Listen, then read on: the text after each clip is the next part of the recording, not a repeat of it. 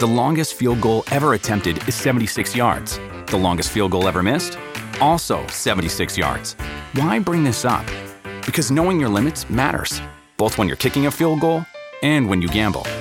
Betting more than you're comfortable with is like trying a 70-yard field goal. It probably won't go well. So set a limit when you gamble and stick to it. Want more helpful tips like this? Go to KeepItFunOhio.com for games, quizzes, and lots of ways to keep your gambling from getting out of hand. Hello and welcome to another episode of the Manchester is Red podcast from the Manchester Evening News. We've got an exciting Manchester derby to dissect. No, only joking. The 0-0 draw with Man City, obviously, is the one we're going to dissect on today's podcast. Also, though, we'll talk about Paul Pogba's future.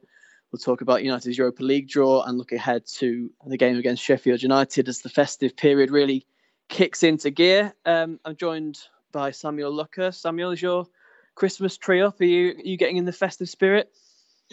Yes, that was. I think just watching the lights go on and off the Christmas tree was more interesting than anything that happened in the derby on Saturday. Yeah, absolutely, yes. We will. Let's talk briefly then about the game itself. Probably the fallout is more interesting, but it was a handbrake on approach from both Ole Gunnar Solskjaer and Pep Guardiola. Both teams seemingly happy with a 0-0 draw. Maybe what was most interesting, Samuel, was Solskjaer's comment after the game saying he thought it was the best performance against Man City in his time in charge. Did you go along with that? If you think about the performance at the Etihad last season, I would disagree personally, but what did you think? I think the majority would disagree as well. He did clarify that comment, or was asked to clarify that comment on the Zoom call, and referred to them having more control and City showing them more respect, which they did. I think Guardiola has this tendency that when he's been bested by a team, he then praises them to high heaven and effectively overrates them. I mean, I thought that result of the weekend was worse for City than it was for United. It was interesting that City lined up with two holding midfielders in Fernandinho and Rodri. I was sat in the same row as our colleague at the MEN side, Bykovsky, and he was convinced going into the derby that it would be a midfield of De Bruyne, Rodri and Gundogan, but Fernandinho obviously came back in and played well, but he was pretty superfluous. And it was strange during the second half that where United had expended quite a lot of energy in the first with their high line and pressing and some general intense bursts of play, they clearly were tiring and they were becoming more withdrawn, they were becoming deeper. And I turned to Si and said, if City make a couple of changes here, they should win this. And of course, they only made one change, and United only made one change. And really, the most heated it got on Derby Day was about an hour and a half after full time, when one of the Jobsworth stewards was having a quarrel with a colleague over trying to eject us from the stadium. It really said it all. The first booking was in the 79th minute, and the recipient, Harry Maguire, was captured at the end, having a man hug with John Stones, which went down as badly as you'd imagine it would, with a lot of supporters from various generations. But I don't necessarily think you have to be born 10 years ago or be a millennial to look at that and just despair at it, because it was kind of in keeping with the whole hollow occasion of a derby without supporters. It's the worst derby there's ever been. I think it's fair to say it's probably the worst that my father has seen, that his father would have seen, or whatever. It's that there've been 0-0s in recent years, but there was Fellaini headbutting Aguero. There was a blue moon and a red flare before the November 2010 derby. There was a turgid one during Van Gaal's time, but I think United should have had a penalty in it. So there was that to talk about. The one at the weekend, even VAR can cause a controversy because Rashford was offside, and it really did need something. It just needed a goal. It needed Riyad Mahrez to score when, frankly, he bottled it. Really, it was a brilliant counter attack. It was the only clear cut chance. At full time, I saw the statistics said United had two attempts on target. For the life of me, I cannot remember the first one. I remember Fernandes's very, very tame effort at the end, but the other one, I can't recall. I've no recollection of it whatsoever. No, I'm struggling too. I think it was probably from far out and didn't really trouble Edison. I guess for me, the highlight of the game was Fred's pirouette turn away from Kevin De Bruyne, which everyone gift up on social media. That was quite enjoyable. But do you think, really, Samuel, that game would have happened that way if fans had been present in the ground? I just think that there's no way a full Old Trafford crowd would have allowed United to be so passive, especially when City were clearly vulnerable and there for the taking. No, and I've said this before, I think, like, there's, in Back to the Future, they talk about the time-space continuum and how the slightest alteration can change the face of history, and that does apply to general life. If you hear something that someone said to you in the crowd, you're going to change. You might turn, and things change completely thereafter. Just something very minor like that. So. And that's applied across the board ever since games restarted in June. There's no way. I don't think Aston Villa would have beaten Liverpool 7-2. I struggle to believe that Tottenham would have trounced United 6-1, and there have been other freakish results during that time as well. Not just in the Premier League, but on the continent. Germany annihilating Spain 6-0, I think it was, last month. So, but the whole fans' excuse, I don't think it's so much an excuse because these players have got used to it. I just think that it was interesting that City seemed to have undergone an identity change, in that it's not a coincidence that the last time they conceded a goal was to Mourinho's Tottenham. And it's almost as if, a little bit like Mikel Arteta after Arsenal lost to Tottenham last season, he kind of, it was almost as if the blueprint for winning the FA Cup semi-final and the final for Arsenal after that was in that game and the way Tottenham beat Arsenal. And now you've got Guardiola, who is Arteta was his understudy, and Guardiola is one of the most fated coaches of the last 15 years, and rightly so.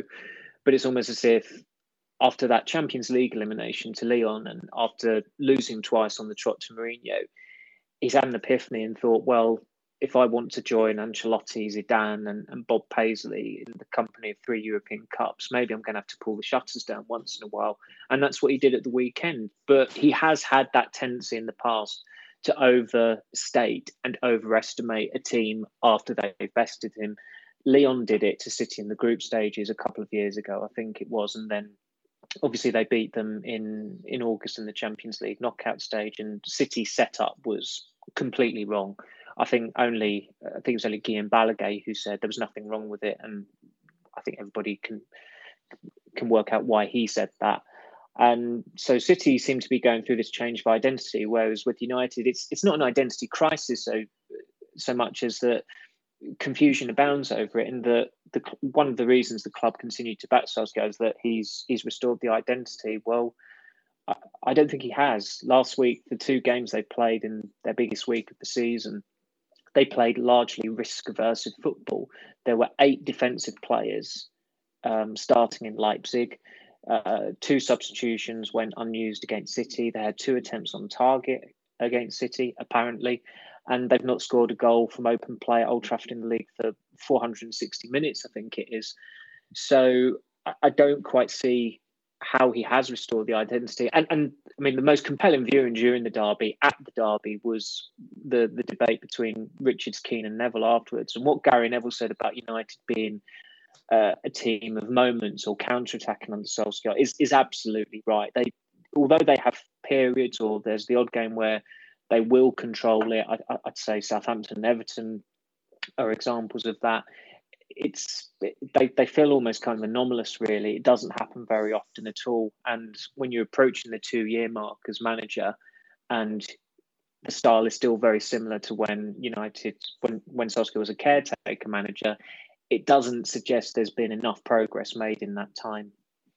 Yeah, it's interesting the way Solskjaer seems to flip between styles depending on the opposition. You touched on that debate between Michael Richards, Roy Keane and Gary Neville after the game at Old Trafford. Obviously, they had another big debate on Paul Pogba. He obviously has dominated the headlines all week, really, ever since those Minoraiola comments came out before the RB Leipzig game, which obviously then saw United go out of the Champions League. Pogba didn't really say anything until this weekend just gone, when he took to Instagram. But he didn't maybe say what United fans would have wanted him to say about Minoraiola. Should we put it that way, Samuel? Yeah, I mean, talk of confusion abounds. I mean, that continued with that. Not, I don't think from a journalistic perspective, but a lot of fans. And the irony of it was that I think the United push notification, or certainly in their copy, they build it as Pogba shows commitment to United. And even in their North Korea write-up of it, they did actually reference Raiola's quotes to Tuttosport. Yet the only commitment Pogba showed on Saturday night was to Minoraiola by backing him up on Instagram over the Bild report. There's a guy out there who's trademark, if you like, is true or not true, and he said it was true that Pogba had threatened to seek representation elsewhere if Raiola didn't get him a move. And Raiola, in quite a funny post, proclaimed Bild as the champions of fake news. And obviously he posted that on his Twitter account and on his Instagram account. And then Pogba commented on the Instagram post, and I think he said, "Don't talk," and he tagged Bild in it.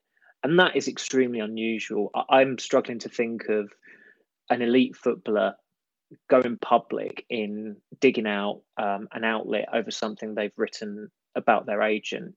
I mean, you might remember something recently. I'm really struggling to recall it. There are times where there are exchanges between an agent and a player on social media, but not to that extent. And I mean, Pogba's statement, like he says, blah, blah, that was his quote, blah, blah, doesn't matter. And you think, okay, well, you can only be talking about your agent there. So what's with that? What are you going to tell your agent to shut up, or what is it? And a lot of United fans, and unfortunately quite just a bit dim really in the way they look at it, because they saw that and then they saw Raiola's post and they conflated the presence and the mention of Bild with Tuttosport, thinking that Raiola had given an interview to Bild with those comments about Pogba, when he hadn't. He was actually digging out Bild for a report that portrayed him in a very unflattering light. But a lot of United fans thought he was talking about this interview he'd given, and it was, he clearly didn't say all that then, and it's all right, that's it, taken care of. It wasn't the case at all. So the circus continues really on that front. And what Micah Richards was saying I think Micah Richards is developing into a very good pundit and insightful, and he's very curious. But he talked some absolute guff about Pogba the other night when he was saying, like, he essentially said he's been sold apart, but they need to build a team around him. They were building a team around him. They had Ibrahimovic there, who was his fellow Raiola stablemate. Mkhitaryan was there. Matic came in to free him up. Fred came in to free him up. Lukaku, his mate, came in. They did build a team around him. And it's why there are times on these punditry panels, and it doesn't happen so much on telly, but it does sometimes on radio, but sometimes you do need a journalist in there to actually clarify what happened, because it's a very different prism you're looking through compared to a former footballer. And as I said, the circus continues. Everybody knows Pogba does not want to be there and has not wanted to be there for upwards of 2 years. They just need to get him out of the club as soon as possible. And Keane was right. Manchester United will survive, and frankly, they will be better off without Pogba. But I don't actually blame. Up until that statement on Saturday night, I didn't really see anything Pogba was doing wrong. There's nothing remotely controversial about wanting to leave a club that have not won anything in nearly 4 years, who have not progressed as he would have liked. He's a player who's a World Cup winner, who has harboured a desire to play for Real Madrid for a long time, who likes the prospect of returning to Juventus. There's absolutely nothing wrong with that whatsoever, at all. I think what actually exacerbates the whole situation are these so-called United fans who back Pogba over it. because no genuine United supporter can back Pogba over any of this that's going on. However incompetent the club might be with the handling of it, you cannot be a genuine United supporter and side with him over this whatsoever. It's just, it's purely impossible. And I suspect those who are siding over it, with Pogba over it, will not be supporting Manchester United next year when Pogba is playing in Spain or in Italy or wherever. No, well, you get this culture now, don't you, of fans just supporting individual players rather than teams. Exactly. Especially prevalent on social media, isn't it? I've never particularly understood it myself, but there you go. I guess some of the reaction to that Pogba Instagram post was probably United fans wishing that he'd said something different, that he had maybe taken Raiola to task a little bit over his comments, but that wasn't going to happen, was it? No way. In terms of a departure, is it realistic to think that a January move for Pogba could happen, or is this an issue that United are going to have to face until the end of the season? I feel like Solskjaer will either get criticism or praise for either picking or dropping Pogba, depending on the outcome of each result, and if it does continue on into the summer. Well, that was another issue of the derby at the weekend, in that it was so dreary and dull and tedious that you couldn't do pieces on some of the contentious calls. De Gea started over Henderson, but the only shot he had to face, I mean, he could have been chained up and not allowed to move. And I think Mahrez would have still hit him. Pogba started after everything that had gone on and played decently. He was absolutely fine, but there were a lot of 6 out of 10s in the game because that was how bad the game was. So, I think it's inevitable he's going to start again. I don't think anything's going to change over that. I suspect when Solskjaer's asked about Pogba again on Wednesday ahead of the Sheffield United game, he will refer to Pogba's statement as if that draws a line under the matter when it really, really doesn't. I mean, the other thing about it was that United actually commented on Pogba's post with a love heart emoji, which effectively was like a public endorsement of player power. It was another act of indulgence of a player who is doing his utmost to actually get out of the club. But unfortunately, there are quite a lot of people at United who value social media likes over the team actually winning trophies. But you could have a whole separate podcast on that. So for now, until Pogba leaves, I think Solskjaer will try and maximise and make the most out of him, and he could live or die by that. Given that if Pogba doesn't play well and United's form falls off a cliff, then that will be cited as poor management or weak management. It wasn't a surprise he started at the weekend, given that he did have a very good impact coming on against Leipzig. I suspect that because there's that trusted trio of McTominay, Fred, and Fernandes, that there was always, I think, a lot of people maybe expected Pogba to start on the bench. But as I said, it wasn't a surprise he did come back into the 11. And as for January, United did a big deal this year in Fernandes. But given the way the pandemic's going, I think that a lot of clubs, if they are to take him, they're going to have to wait until the summer. Juventus have pretty much said they would have him back, which was obvious anyway. But from what I've been told, I think in terms of the price, United would have to drop their valuation of him substantially if Juventus were to afford him. And then you wonder, is it going to be player plus cash? And unfortunately, that's brought up all these Ronaldo reports, which are probably just more tedious than the game at the weekend. Yeah. Do you think United should lower their asking price and just allow Pogba to go in January? Would that just solve the problem far easier, or is that poor negotiation in the transfer market if they do that? It would be understandable, but I suspect that if there's a possibility of him having a good end to the season, and he has that incentive in that there's a major tournament coming up in the summer, so he needs to have some momentum going into that. I suspect he's guaranteed of starting at the Euros, irrespective of how the rest of the season pans out, United, given his loyalty to Deschamps and vice versa. I think all of his caps have come under Deschamps. Deschamps has been the France coach that long. So I don't think there's any suggestion there that his place is in jeopardy or anything like that, despite the, you know, how formidable that France squad looks. But the proof from a footballing perspective, you would say let him go next month, even though the ideal time would be to let him go in the summer. And part of United must think, well, we can't kowtow to what Raiola has said, and Raiola's obviously said, you know, he's got to go next month. That's the best case scenario. That would be best for everyone. And I'd understand if an element of United was thinking that we can't bow to his wishes. We've got to sell him at the sensible time, which is the summer. And I mean, I'm sure a lot of United fans have said they should have sold him last year or this year. This summer window coming up, if Pogba is still at the club, is pretty much the only time the only chance they've had to sell him. In 2018, it was a no-go. Nobody was ever going to afford him in that summer. Nobody came close to. In 2019, it was a similar situation, even though he tried to engineer something and Raiola tried to engineer something with their public comments at the time. This year was absolutely no chance because of the pandemic as well. I think if there hadn't been a pandemic, he wouldn't be a United player at the moment. So 2021 has to be the time, especially given his contract situation as well. So I'm sure United will get a lot of flack from people saying they should have sold him 2 or 3 years ago, this, that and the other. But realistically, 2021 is the only year that has arisen where you've thought going into it that, yeah, this is the time to sell him, and they should sell him really as well.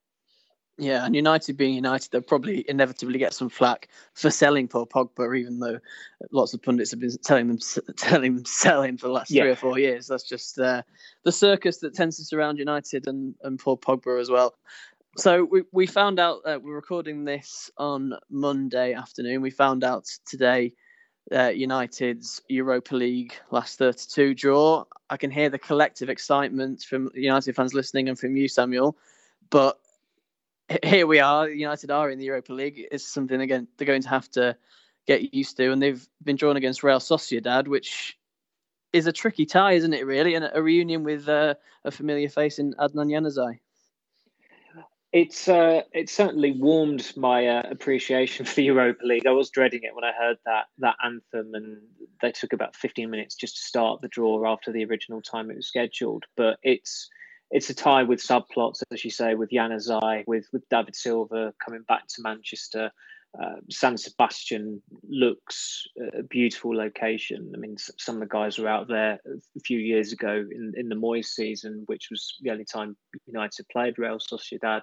And some others actually went back out there, I think, to interview Moyes when, of course, he took over as Real Sociedad coach as well.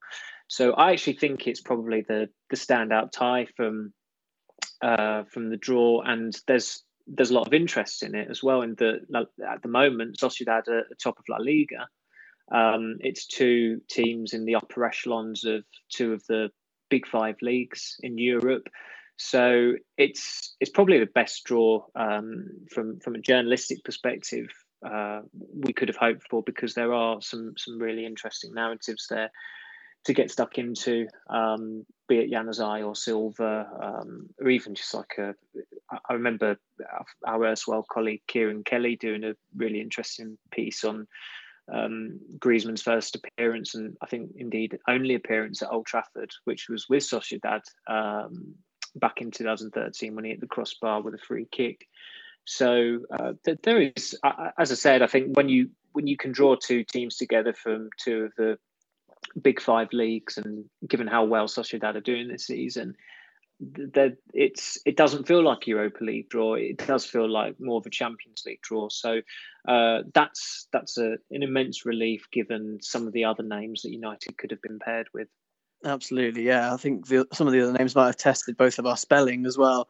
But I can endorse San Sebastian as a city, having gone there on holiday actually in 2019. It is absolutely stunning, and it should be a very interesting game. How do United approach the Europa League? They obviously don't want to be there, but do they go all out and try and win it Jose Mourinho style, or is it a chance for Solskjaer to rest players and to rotate his squad, or does that depend on maybe how the league campaign's going by February and when the Europa League resumes?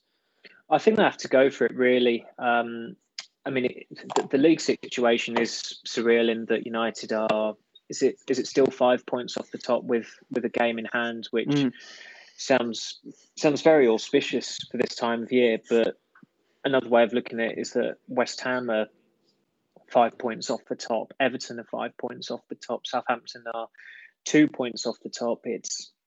It's an extremely unusual season, and Gary Neville did touch upon it in terms of the league situation, how if you'd offered United that after 11, 12 games, the people at the club, they'd have said, yeah, that's brilliant. You know, we've made progress there, but things just don't feel right. The home form and the away form are polar opposites, and United have won 6 games out of 11, and when you only win that many, you shouldn't really by any right be as close as they are points-wise to the top of the table. So I suspect this season, between now and the end of it, there will never be a time where United are considered genuine title challengers. I just don't think they've got it in them. And in terms of the Europa League, they have to go for it, and Solskjaer has to go for it.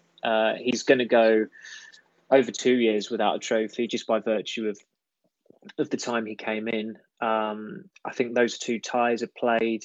I think the second one is played the week of what is due to be the League Cup final. And of course, United might be in that. So they've got to try and go for all the trophies they can go for, because as you've seen with Louis van Gaal before, you can win a trophy but not secure Champions League football and still get the sack.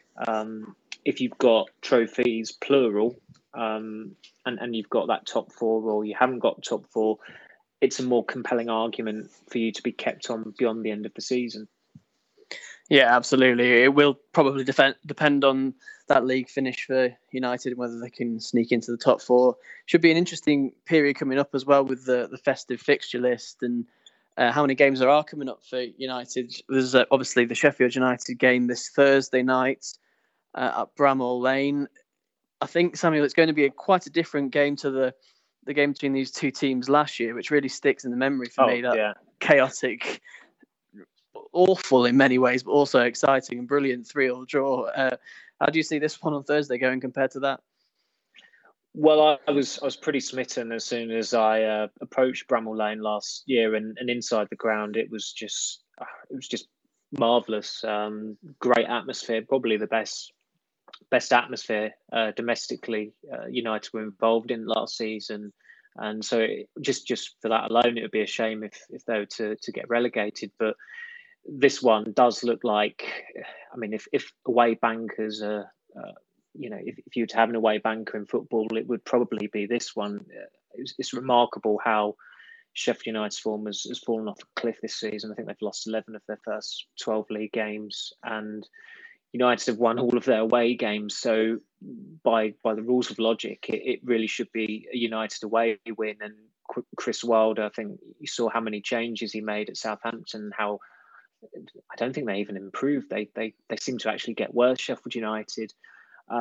He's running out of ideas. I think if Fulham had held on and beaten Liverpool, Sheffield United would almost have been in danger of being cut adrift there. As it happens, because of the form of Burnley, Fulham and West Brom being as underwhelming as I think many might have expected, they're still in with a shout there, and a couple of wins and things can look very, very different. But United really should be winning this game. I mean, if they don't win that game, or God forbid from Solskjaer's point of view, they lose it, it would be pretty cataclysmic, even without a crowd there to gauge the mood of match-going supporters or supporters in general. It's a game that, as I said, United should just be winning it. There are no excuses whatsoever. I know Sheffield United have got to get going sooner rather than later, but to have lost all their home games at Bramall Lane, I think they're the team that have been affected by the lack of supporters more than any other. And the irony is, after the restart, they actually had a couple of very, very good home wins against Tottenham and Chelsea, I believe. I think they might have won 1-3-0 and the other 3-1. 2 excellent wins that were in keeping with their form last season. But like a lot of results we've seen over these last 6 months or so, I think you can just dismiss those 2 as just freakish, really. And since we've turned a page with the start of this season, it's almost as if reality is set in that, no, you're not going to have supporters back in Bramall Lane. It's not going to be rocking. You're not going to have your pre-match chorus of greasy chip butty, isn't it? Yeah, exactly. Yeah, like it's a sight to behold when they belt that out. And unfortunately for Sheffield United, they've been completely thrown by that. So, as I said, I think United could even play pretty badly in this game and win. I think as long as they concede first, they should be all right away from home, obviously. Yeah, obviously, yeah. Let's concede first and then score 4 or 5 maybe. But it does feel like one of those where it's almost too obvious, too easy that United win the game because of the form, their away form and Sheffield United's general form this season. But I'm going to ask you to stick your neck on the line and predict what may be one of the easier predictions of the season. Is this the case? 2 or 3 goal margin victory? Yeah, I would say so. I mean, I am getting into the habit now of in the blog giving a team sheet prediction because it's more accurate. And having said on the Friday podcast that I thought City would win, when it came to the team sheets dropping, I called a draw for the derby. Yeah. But I suspect that my opinion won't be changed even when the teams drop at Bramall Lane. I'd say, yeah, 3-0 United. Yeah, unless United accidentally field the under-18s by mistake. Yes. You probably should be on safe ground, but we'll see in the next edition of the podcast. Obviously, we'll review that game, and there's festive games as well against Leeds and Leicester to look forward to as well, and the Carabao Cup tie against Everton as well. So lots to look forward to for United after an interesting week, not so interesting Manchester derby, but thanks, Sammy, for joining me today. Thank you very much. And we'll be back for another episode of the Manchester Is Red podcast very soon. Please leave us a like and a subscribe and get all the latest United news on the Manchester Evening News website. Thanks for listening.